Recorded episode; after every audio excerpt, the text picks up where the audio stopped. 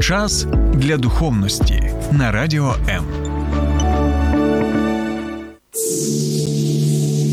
Є книга, яка протягом ось уже декількох тисячоліть впливає на долі всього людства. Можливо, настав твій час. Програма сторінками Біблії з теологом Сергієм Наколом щодня о 12 на радіо М.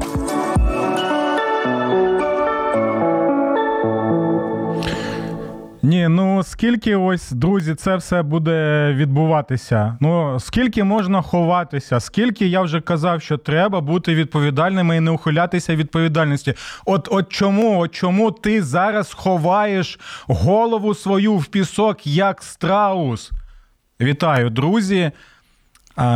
Ви тільки що почули спілкування нереальне, а уявне. Так, у нас команді все чудово. У нас просто неймовірна команда. Усі один одного розуміють. Тому це була. Уявне спілкування, от і ви почули, що я згадав про те, що от ховаєте в голову, голову свою в пісок, як ті страуси. І Дійсно, це доволі поширений вираз. Напишіть, будь ласка, чи ви користуєтеся таким виразом.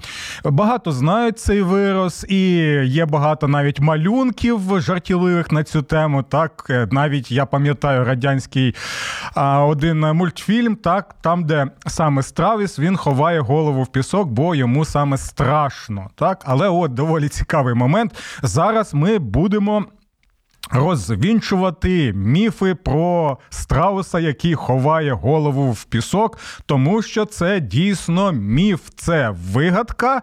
І коли я розповідаю це багатьом людям, дим дійсно цікаво. Вау, а ми не знали.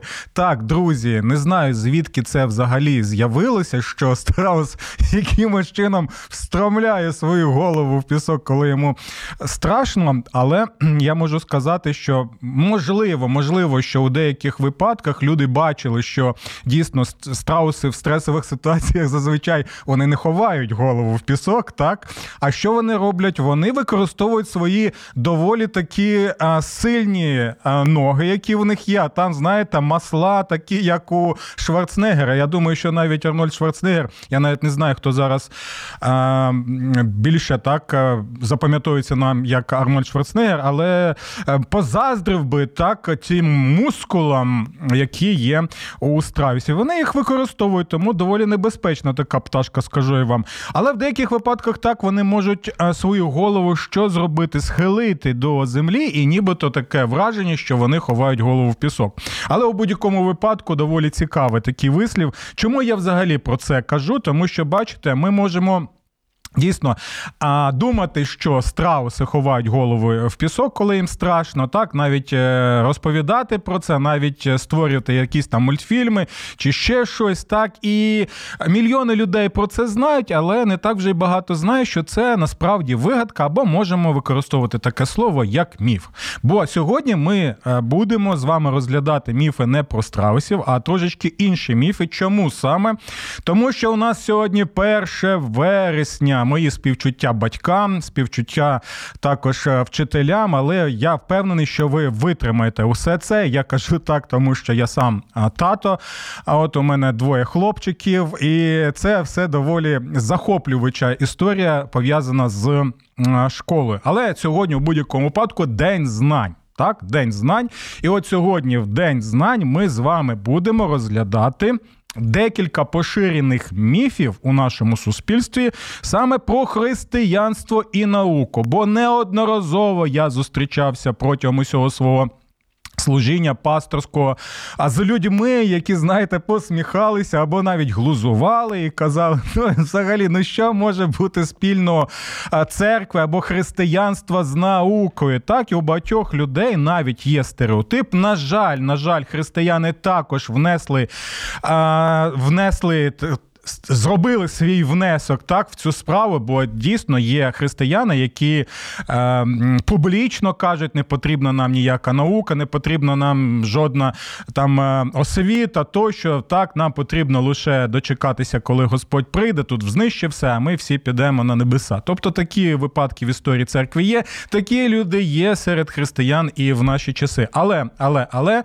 стереотип є стереотип, стереотип серед багатьох людей, які дійсно думають, що християни це якісь, знаєте, недолугі люди, неосвічені люди, і загалом таке сприйняття християнства. Ну ну а що що взагалі ця релігія, так що взагалі ця церква а, має спільного саме з наукою? Так, от, друзі, сьогодні ми. Е, доволі коротенько, так коротенько, бо нема часу на те, щоб більш детально все це пояснити, тому ця програма буде більше, знаєте, своєрідним, своєрідним таким трампліном для того, щоб спонукати вас або заохотити вас, так от змотивувати вас далі вже вивчати цю тему, так і саме звертатися до доволі серйозних джерел або першоджерел. Так, бо попередня програма наша була саме про критичне мислення і як працювати саме з тим, щоб щоб відрізняти фейки від справжніх новин. Добре, тому що сьогодні ми розглянемо такі міфи, як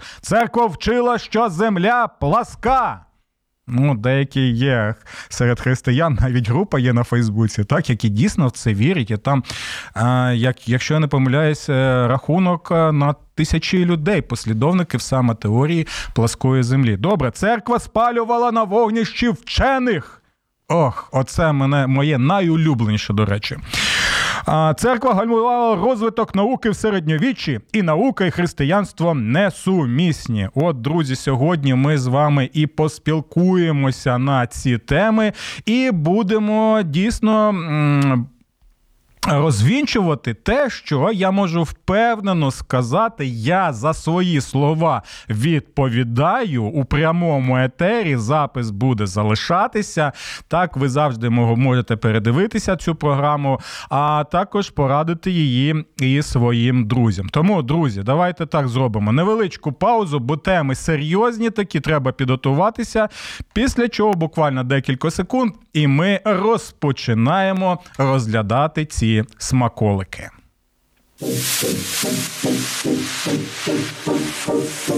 Слухай радіо М на fm ем хвилях.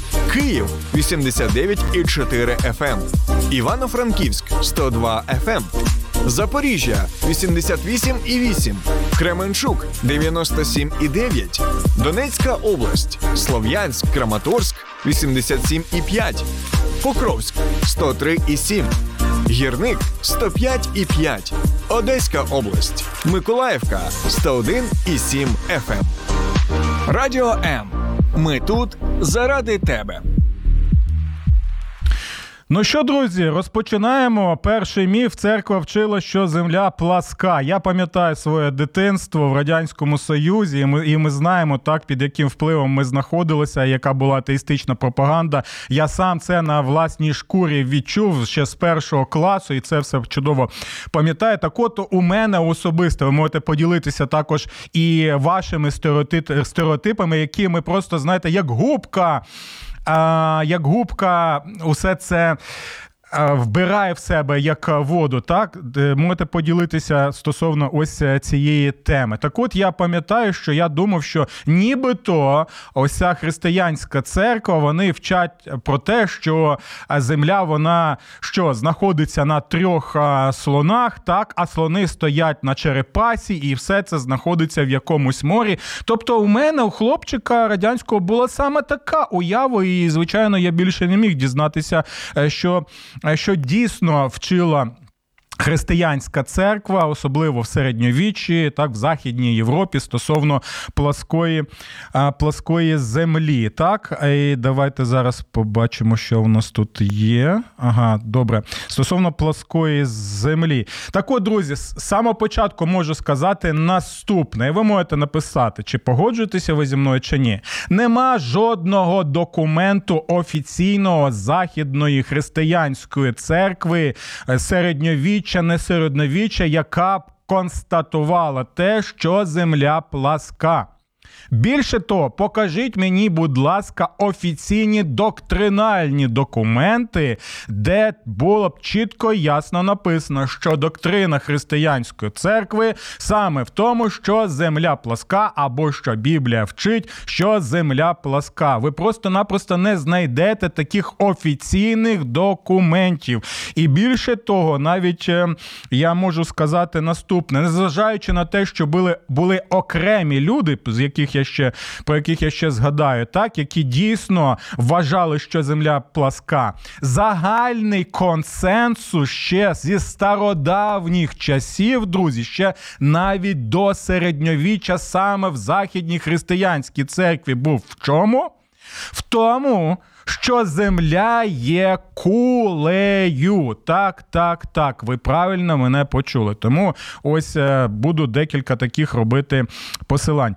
Першу чергу я хочу а, наголосити на наступному, що церква з одного боку вона е, вона дійсно не погоджувалася з багатьма там філософськими підходами, які були стародавніми. Так, вона дійсно не погоджувалася з язичницьким там етичним вченням, але або якимось поясненням язичницьким релігійним цього світу, але в той же час вона, як то кажуть, не виплескувала дитинку разом з водою. Так, а що мається на увазі? Вони розуміли, як і зараз християнська церква розуміє, християнство розуміє, що Бог діє через е, людей, які можуть навіть бути атеїстами, які можуть бути агностиками, бо ці люди не втратили Божий образ, так і в них є інтелект, в них є здібності пізнавати цей світ, який створений саме творцем. І ось чому багато е, дійсно християнських е, теологів, мислителів, християнських науковців, якщо можна так застосовувати цей термін для тих часів, вони цінували ось ці доробки, так, які були серед е, філософів, яких ми називаємо саме античними філософами або язичницькими філософами.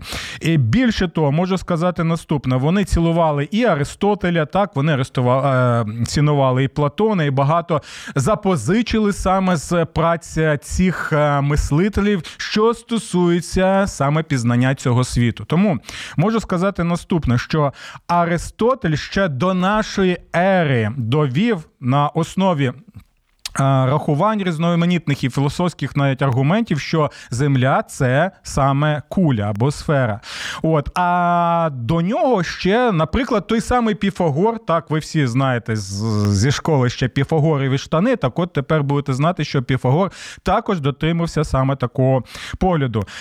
А далі а, такі, наприклад, е, науковці, ну але звичайно, я одразу так обережно кажу науковці, бо в ті часи не було такого розуміння, як науковець. Воно взагалі е, з'явилося десь е, у другій половині 19 століття, так як і сам термін scientist. Так до цього, наприклад, в середньовіччі використовувався термін natural philosophy і natural philosophers. Так, так чому я кажу з англійською, тому що багато матеріалу я саме е, запозичив з англійської е, літератури, тобто е, природнича філософія і природничі філософи, або люди, які досліджували оточуючи наше середовище. Так от Ератосфен і Птолемей, вони саме, а, саме робили свої висновки на передумові того, що є земля, яка є сфера.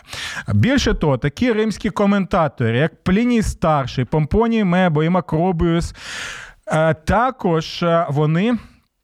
Вони погоджувалися з тим, що Земля саме є куля. І тому я можу сказати, що от в середньовіччі багато було дослідників, ми ще повернемося до цієї теми, які дійсно використовували аргументацію Аристотеля стосовно землі, якої є сфера. От, І бачимо це ще більше в період Ренесансу.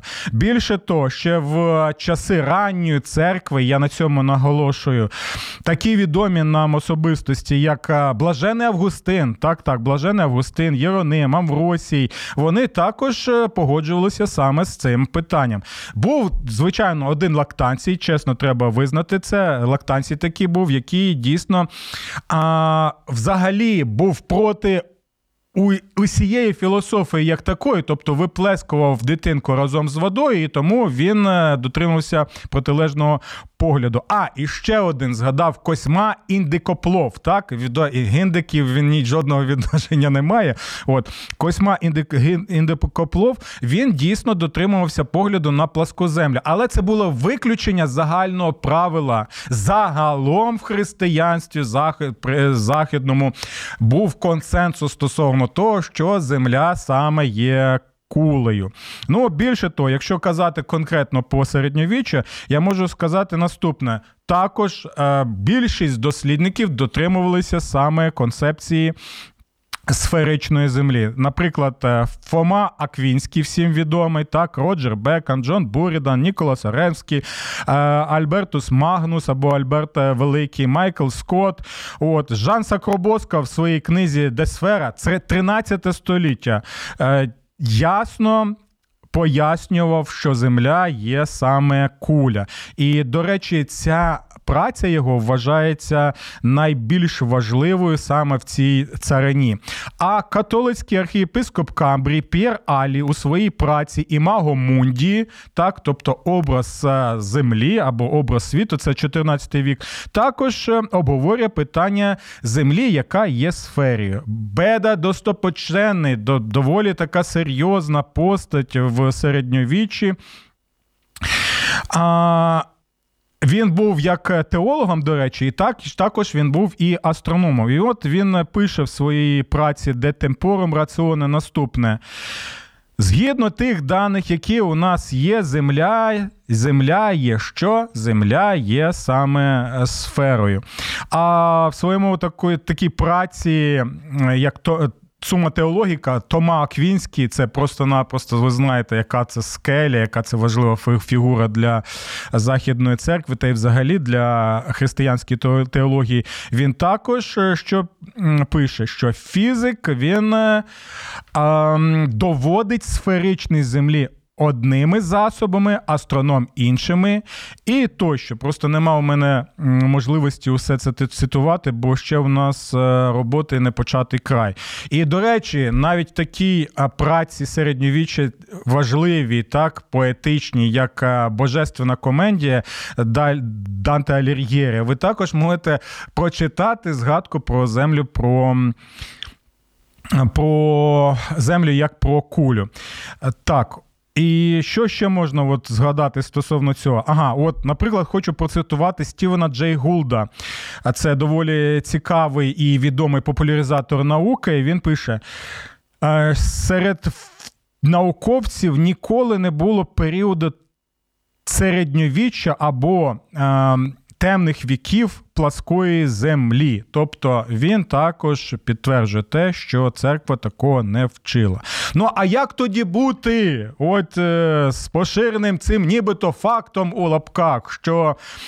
З Христофором Колумбом відмовлялися відмовлялися е, в подорож, е, відправляли не погоджувалися так з Христофором Колумбом в подорож плисти так на кораблях, тому що е, боялися, що можуть впасти з краю землі. Так, так, от, друзі, е, це не факт, це просто вигадка плід бурхливої уяви Вашингтона Ірвінга так, відомого письменника. От як відомі письменники можуть на нас впливати. Це він вигадав цю історію, і нічого е, такого ми не можемо документально знайти. Добре, це е, це те, що стосується плоскої землі. Усе, усе доволі е, коротко, і ви розумієте, що просто нема часу. Але я думаю, що я вас зацікавив саме цими смаколиками історичними, і ви вже далі будете досліджувати це питання. Або якщо ви дійсно поставите плюсики під моїм е, відео на Фейсбуці або на Ютубі, то ми можемо зробити цілу серію програм українською мовою, мовою вже більш детальну таку,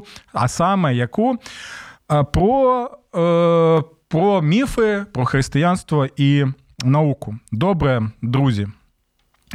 Далі. Рухаємося далі. Що у нас там? Ага, церква спалювала на вогнищі тисячі вчених в середньовіччі. Так і одразу згадують кейс з Джордано Бруно. Але е, в першу чергу, от я скільки вже е, спілкувався з людьми у нас на цю тему, усе починається доволі емоційно, бурхливо.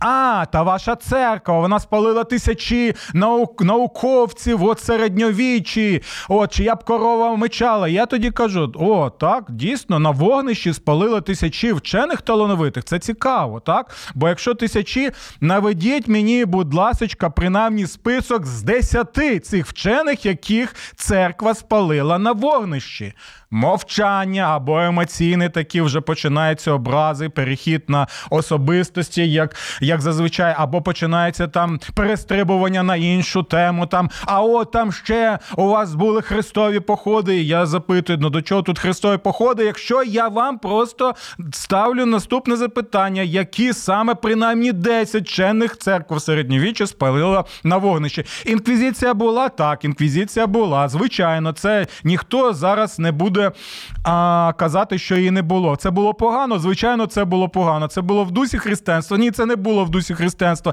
За це потрібно а, вибачатися. Звичайно, і щоб жодним чином цього не, не відбувалося в наші часи. Але зараз мова про те, що нібито церква спалювала вчених на вож... на вогнищі там як дрова, так тисячами.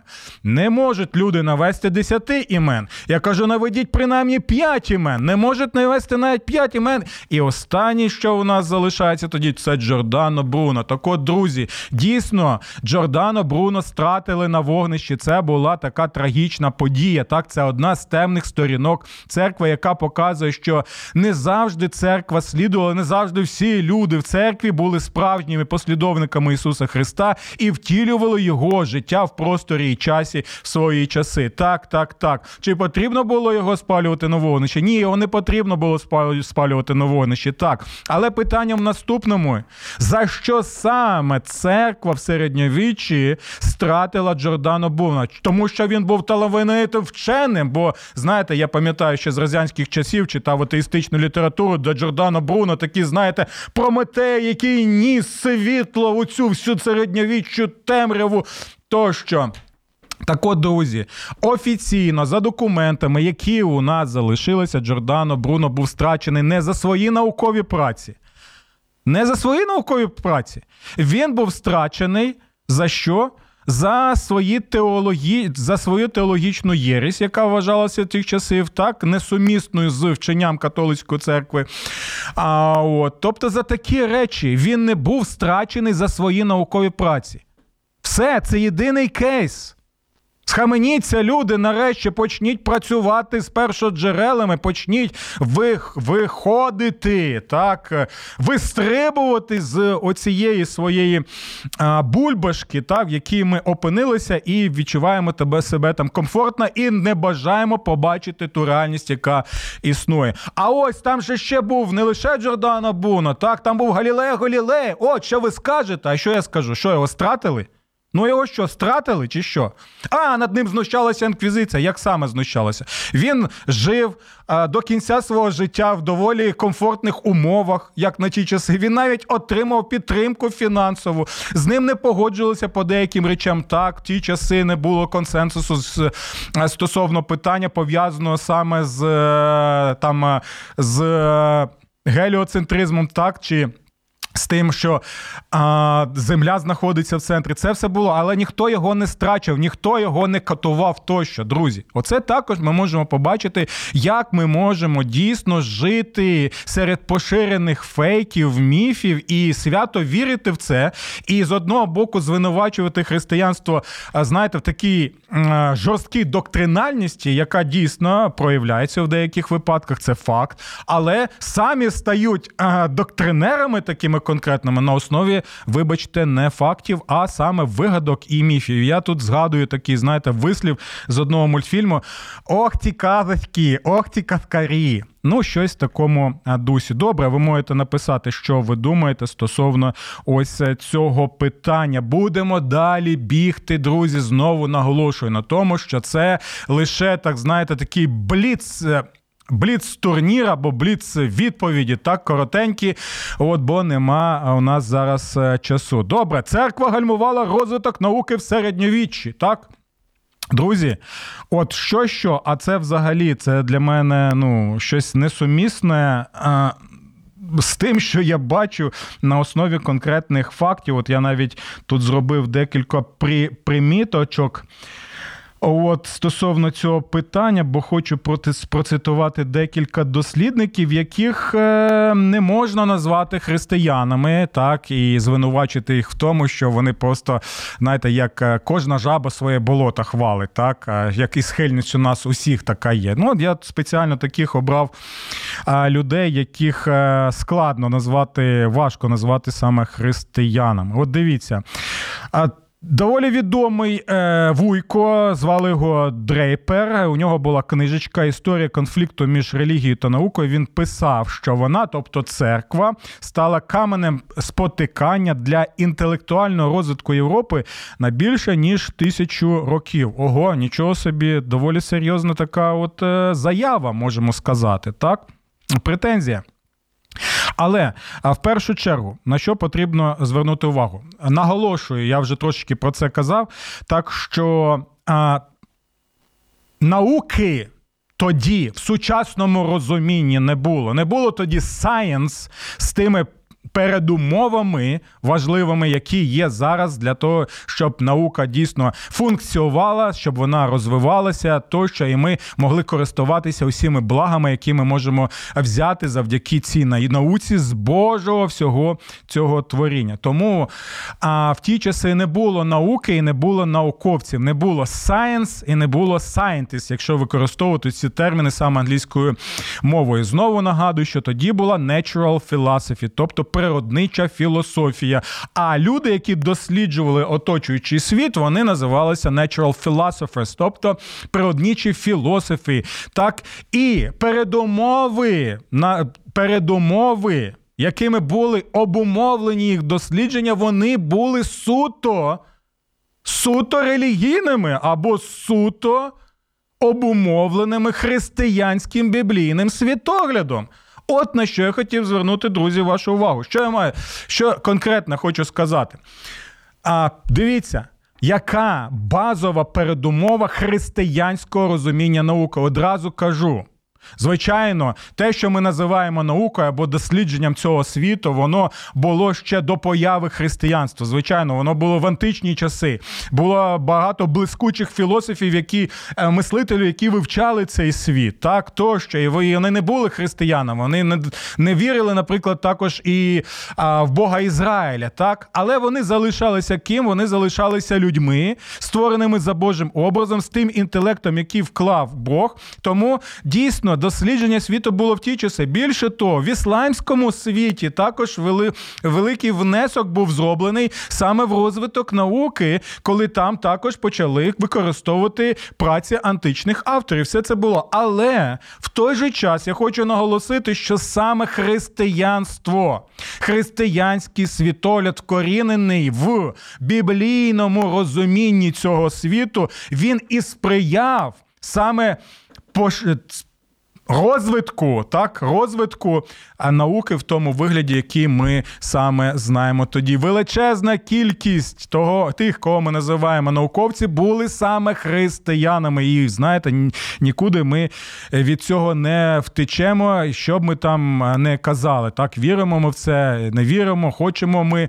Погоджуватися цим чи не хочемо. Тобто, дивіться, базова передумова християнського світогляду, біблійного світогляду, яка саме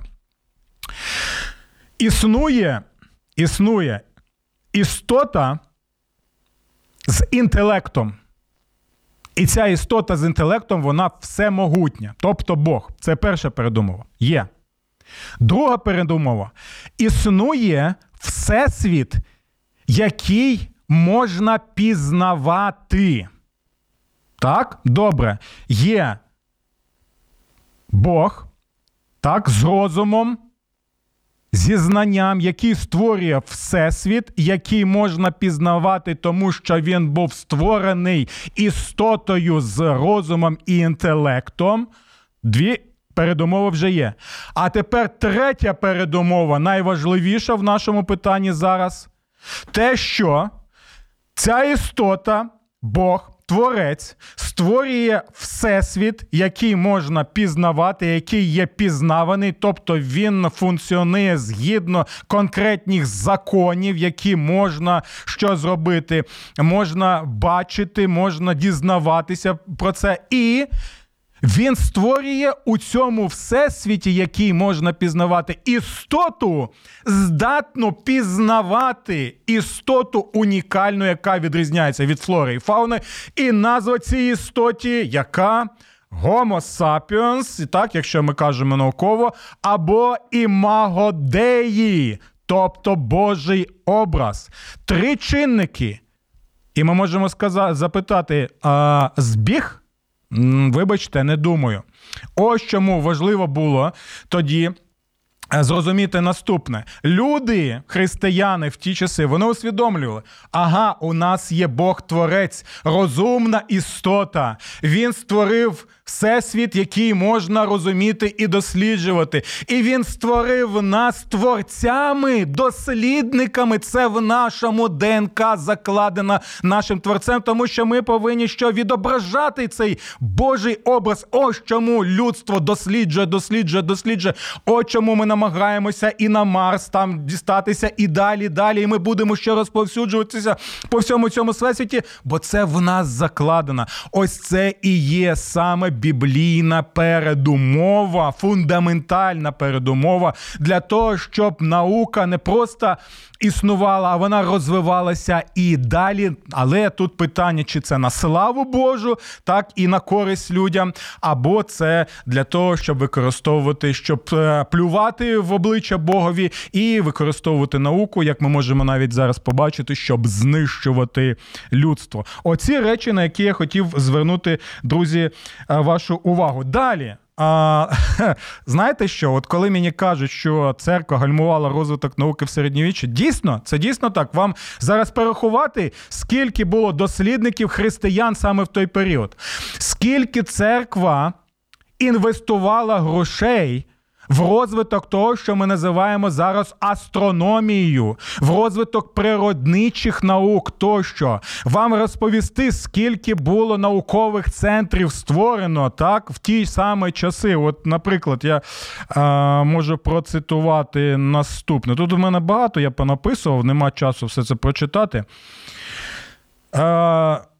в 1200 році, ще раз наголошую, 1200 рік вже існували такі відомі центри досліджень, освітні осередки в Болонії, в Парижі, Оксфорді. У 1500 році це відмічає дослідник Шенк, який не є християнином. В усій Європі вже було приблизно 60 університетів. І ви пам'ятаєте, так? Не так вже й багато людей. На ті часи жило в Європі, багато загинуло, мільйони загинуло, ви знаєте, під час е, під час чуми тощо. От Тому було 60 ось цих освітніх осередків, і ми йому кажуть, а, та там все лише теологію викладали. Ні, ні. Ні. Теологія була лише одним з факультетів. От на що потрібно звернути увагу. І більше того, факультет теології не був найбільш популярним. Найбільш популярним, до речі, був, знаєте, який а, юриспруденція. Хоча також там навчалися і лікарські справі, так, і анатомію вивчали тощо. До речі, зараз просто маленька ремарочка, бо є ще один міф, що нібито церква забороняла розтин тіл для наукових досліджень. Брехня, одразу скажу брехня. Якщо буде цікаво, ми присвятимо ще одну програму саме на ці, на цю тему. Добре. От це те, що пише, наприклад. Шенк ще хотів прочитати одну річ ну, стосовно цих е, речей. Ага. Між 1150 роком і 1500 роком більше освічених європейців мали доступ до наукових е, досліджень, чим ніж хто. Ніж будь-хто з їх попередників з попередніх культур, які існували на той час. І далі він Е, що ще? Ага. Так, і далі декілька висновків, які роблять саме ось е, ці дослідники-історики, яких я сьогодні процитував, що дійсно церква зробила величезний е, внесок саме в середньовіччі для розвитку того, що ми називаємо наукою. Ну і в принципі я забіг наперед, так коли розповідав стосовно науки і християнства, що вони несумісні, я вже показав вам так три основних чинники християнського світогляду, біб... вкорінених саме в біблійному розумінні, так хто є Бог, що є а, Всесвіт і хто є саме людина. І я показав таким чином, коротко показав, що не те, що вони не несумісні, вони органічно пов'язані. Чому? Чому? Та тому, що ми маємо справу з нашим творцем, який створив нас цьому світі, згідно свого задуму, заклав в нас просто неймовірний величезний потенціал творчий. Чому ми творчі люди? Чому ми дослідники? Тому що наш Бог є творчим Богом, тому що наш Бог створив всі умови для того, щоб пізнавати його в етичному моральному плані, тощо, і пізнавати всесвіт, який він створив. Ось та жага знань, яка в нас існує, це саме і є свідченням того, для чого саме ми були створені. Але, на жаль, гріх все це спотворив, і наслідки ми бачимо і надалі. Але в цей день знань я знову хочу підкреслити наступне, друзі. Будь ласочка, досліджуйте, досліджуйте першоджерела, досліджуйте ці речі. Якщо ви щось чуєте, перевіряйте, бо ось декілька прикладів таких ми з вами і розглянули. Ось цих міфів про християнство і науку. Дякую всім за увагу і до наступних зустрічей. Сподобався ефір? Є запитання або заперечення? Пиши радіом.ua